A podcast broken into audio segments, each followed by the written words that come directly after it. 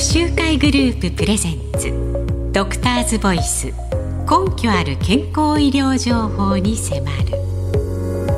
こんばんは。ジャーナリストの笹井恵理子です。ドクターズボイス。根拠ある健康医療情報に迫る。この番組を担当させていただいています。本日は3回目の放送です。秋冬は入浴がすごく癒される時間ですよね。夏だとただ体を洗うだけという感じなんですけど今は入浴の時間にほっとしている人も多いのではないでしょうか。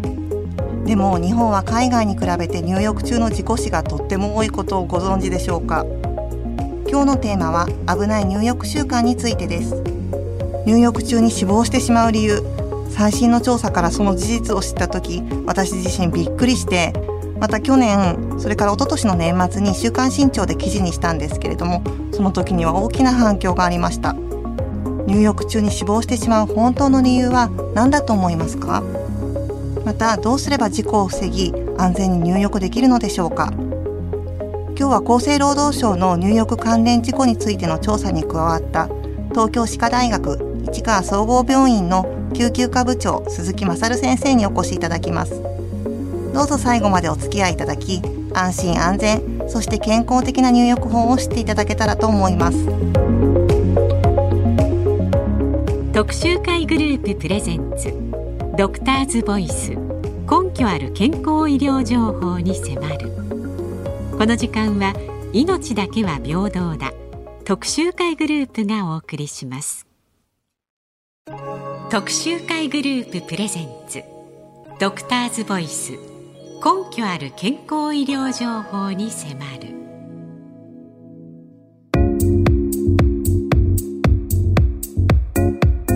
寒い時期のお風呂場での事故死の原因としてヒートショックという言葉をよく聞きますが実はこれには医学的根拠がありません。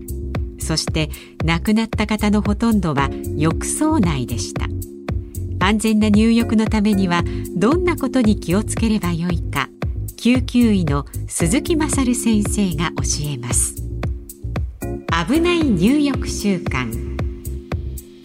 厚生労働省は入浴関連の事故について大規模な調査を行いその結果を2019年に発表しています。調査は東京都山形県佐賀県で脱衣所や浴槽洗い場など入浴に関係した場所から119番を要請したおよそ4600件を対象に行われました。そのうち亡くなった方はおよそ1500人。男女ともに年齢が上がるほど死亡率が高くなっていました。この調査対象の区域の死亡率からそれを全国にまた現在の人口に当てはめると入浴中の休止は年間2万人を超えていると推計されています。鈴木勝先生よろしくお願いしますはいよろしくお願いいたしますそもそもこれまでの死因はいわゆるこうヒートショックと考えられてきたんですけれども、はい、そのヒートショックというのは急激な温度変化が血圧のこう上がったり下がったりを招いてしまって、心筋梗塞や脳卒中を引き起こすということとされていますが、でもこれは実は正式な医学用語ではない。はい、そうですね。あの、ヒートショックっていう言葉を、まあ、医学用語として調べてみると、ありません、ヒートショックプロテインとヒートショックタンパクという、まあ、ものはあるんですけれどもヒートショックというものはありません。ですので、まあ、おそらく皆さんが想像しやすいような言葉としてヒートショックというふうにお使いになられた方々がいらっしゃるということだと思います。ですからはっきりと定義が決まっているわけではないというふうに私は認識しています。なるほど、うん、実際にも今回の調査で心臓や脳血管の病気はあまりなかったという、ねそうですね。あの、えーと、まずこの死因ということと今あの心筋梗塞とか脳卒中という話をされましたけれども、はい、死因が究明されたというわけでは実はなくて、ええ、お亡くなりにならなかった方々当然あの軽症の方中等症の方っていうのがいらっしゃるわけでそうですね。をして助かった方ってことですね。そうですね。その方々の病状を拝見すると心筋梗塞は1%未満、うん、えー、脳卒中も10%はないだろうというふうにまあ見積もったわけです。うんではなぜ入浴中に亡くなってしまうのかなんですが、うん、亡くなった方のほとんどは浴槽内でということでそして生存された方は脱力感や意識障害があったということですが、うん、えー、我々、まあ、実際に患者さんを拝見してて肌身で感じることなんですけれども、はい、非常にその悪くなった状態でもう入院して集中治療しなくちゃいけないっていう患者さんはそんなに多くはないんですね。その、えお亡くなりにならなかった場合ですけれども、はい、うん、その方々のほとんどの方々が、まあ、ちょっと意識がぼーっとしてるとか体が動かせなくなっちゃって力が入んないっていうようなことが、まあ、ほとんどです。どっか病気が起こったとかっていうことではなくて、体の調子が悪くなったような状態。そんなイメージ。あ、なるほど、うん、病気になったわけではなくて、体の調子が悪くなった、うんうん、っていうことですね。はい。それは具体的にはどういった状態っていう？はい。これは一つ、えー、私たちが調べたことの中で、えー、分かったことなんですが、はい、そういった状況が悪くなっている方々の体温は非常に高かった。つまりお湯の中に入っていますから体温が高くなりやすいだろうと。で、えー、実際に40度ぐらいのお熱の方々もいらっしゃってそういう人たちがあ意識が悪い状態呼びかけても反応がすごく鈍い状態になられてる。で体温が下がってくると回復されるということは体温があのキーポイントになるだろうと。でお湯の中に入って体温が上がるってそれはまさに当たり前で沸騰したお湯の中に卵を入れればゆで卵ができるのと同じように、体も湯の中に入れば温められるから、例えば40度のお湯に入れば体温が40度になってもおかしくないわけですよね。まあ、そういう状態、これ結局熱中症熱中症、うん、っていうことに、まあ、行き着くんじゃないかっていうふうに考えたわけです。夏の中ですとね実際事故とかも車の中で熱中症とかありますけど、うんはい、湯の中っていうのはなかなかイメージがしづらいですが。そうですね。例えばね夏に40度明日の気温は40度を超えるかもしれません、えー、もう外出は控えてくださいっていうふうに言って明日はものすごい暑いらしいって皆さんイメージされますが、はい、お湯の中40度に入ることがあそれを危険だってなんで思わないのっていう話です。はい、確かに今言われて確かにそうだなと思いますけど、うん、自らねしかも入ってるってことですよね。はい、うそうですね。なるほど。まあ、ゆで卵という表現がねすごく面白くて胸にぐっときたんですけれども、うん、さてあなたはこれから言うような危ない入浴習慣をされていないでしょうか？鈴木先生を中心に取材した週刊新潮の記事に基づくのですけれども、チェックポイントをまとめてみました。ラジオの前のあなたもぜひ確認してみてください。これから危ない入浴習慣を4つ挙げます。一つでも当てはまった人は後半でその理由を確認しましょう。1、寒い日は熱いお湯に浸かる。2大抵長湯である。3食事の直後に入浴する。4飲酒の直後に入浴する。そして最後に習慣ではなく居住環境ですが一人暮らしの高齢者寒い家に住む人は注意が必要だそうです。ドクターズボイスさて、危ない入浴習慣、当てはまった人はいるでしょうか？鈴木先生、一番大事なこと、うん、まずは熱いお湯に浸かるのは危険ということですね。気持ちがいいのですが、長い時間入る、熱いお湯に入る。その両方が危険といえば危険ということになるんじゃないかとこれはあの、伊香川先生という、えー、慶応の理工学部の先生と一緒に、えー、あの勉強させていただいたときには、はい、まあ、体の体温のあのシミュレーションをしてみますと、大体ですね、40度から41度のお湯に、えー、使った場合に、えー、えー、10分ぐらい経つと体温が37度を超えて8度に近づいていくということが分かっています。えー、ですので、38度を超えるような状態にはならない方がいいであろうということから、まあ、41度以下、41度未満10分というような指標を作ってみたと。いうところです。なるほど。もう感覚じゃなくてもそうやって数字で意識した方がいいっていう感じですよね。うん、そうですね。うんそれに関連して一人暮らしの高齢者ですとか、はい、寒い家に住む人に注意が必要ということなんですけれども、はい、はい、おそらくということになりますけど寒い家にいるからこそ温かいお湯に入りたくなる。確かに暖かい家の方々はそれほど熱いお湯に入る必要は多分ないだろうと。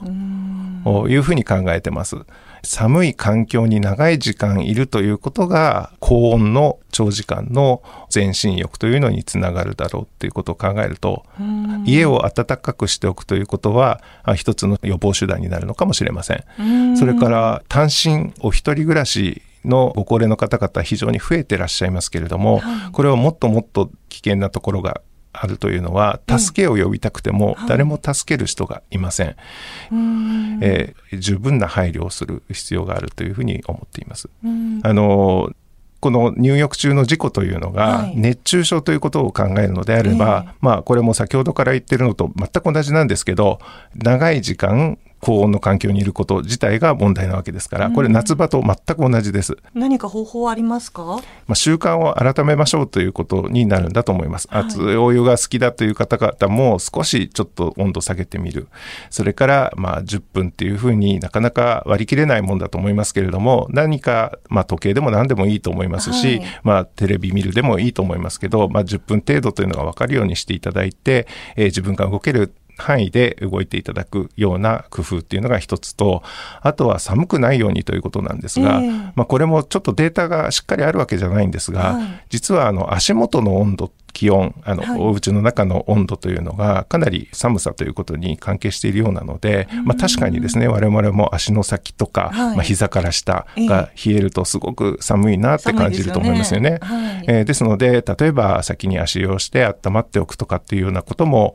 もしかすると有効な予防策になるかもしれないと思ってます。なるほど。銭湯なんかもね良さそうですけれども、うん、銭湯はですね非常に良くて今回私が発表させていただいている調査の中では、ええ、公衆浴場での死亡というのは非常に少ないです。誰か調子が悪い人がいたら誰か他の人が発見してくれるので、あの死亡に至るような事故が少ないんじゃないかというふうに思ってます。昔ながらの銭湯が本当にいいのかもしれないですね。なるほど。あとは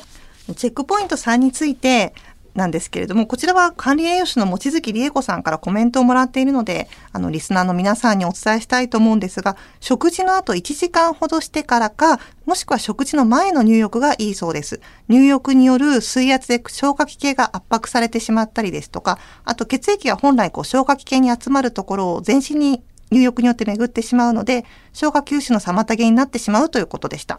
鈴木先生、飲酒直後の入浴っていうのも良くないっていうことですね。はい。お酒を飲んだ後というのもいろんな危険があるというふうに考えてます。一つは体の反応自体の問題もありますし、はい、まあ、意識の状態、あるいは眠くなったりしますよね。えー、えー、ですので、えー、ずっと寝入ってしまって、そのままっていうことも考えられます。はいあとはですね、日本人お酒飲むと赤くなる方が約8割なんですが、あそういう方々っていうのは血管が広がってる、つまり血圧が下がるということなので、はい、えさらにその状態でお風呂に入るともっと血圧が下がるだろうと。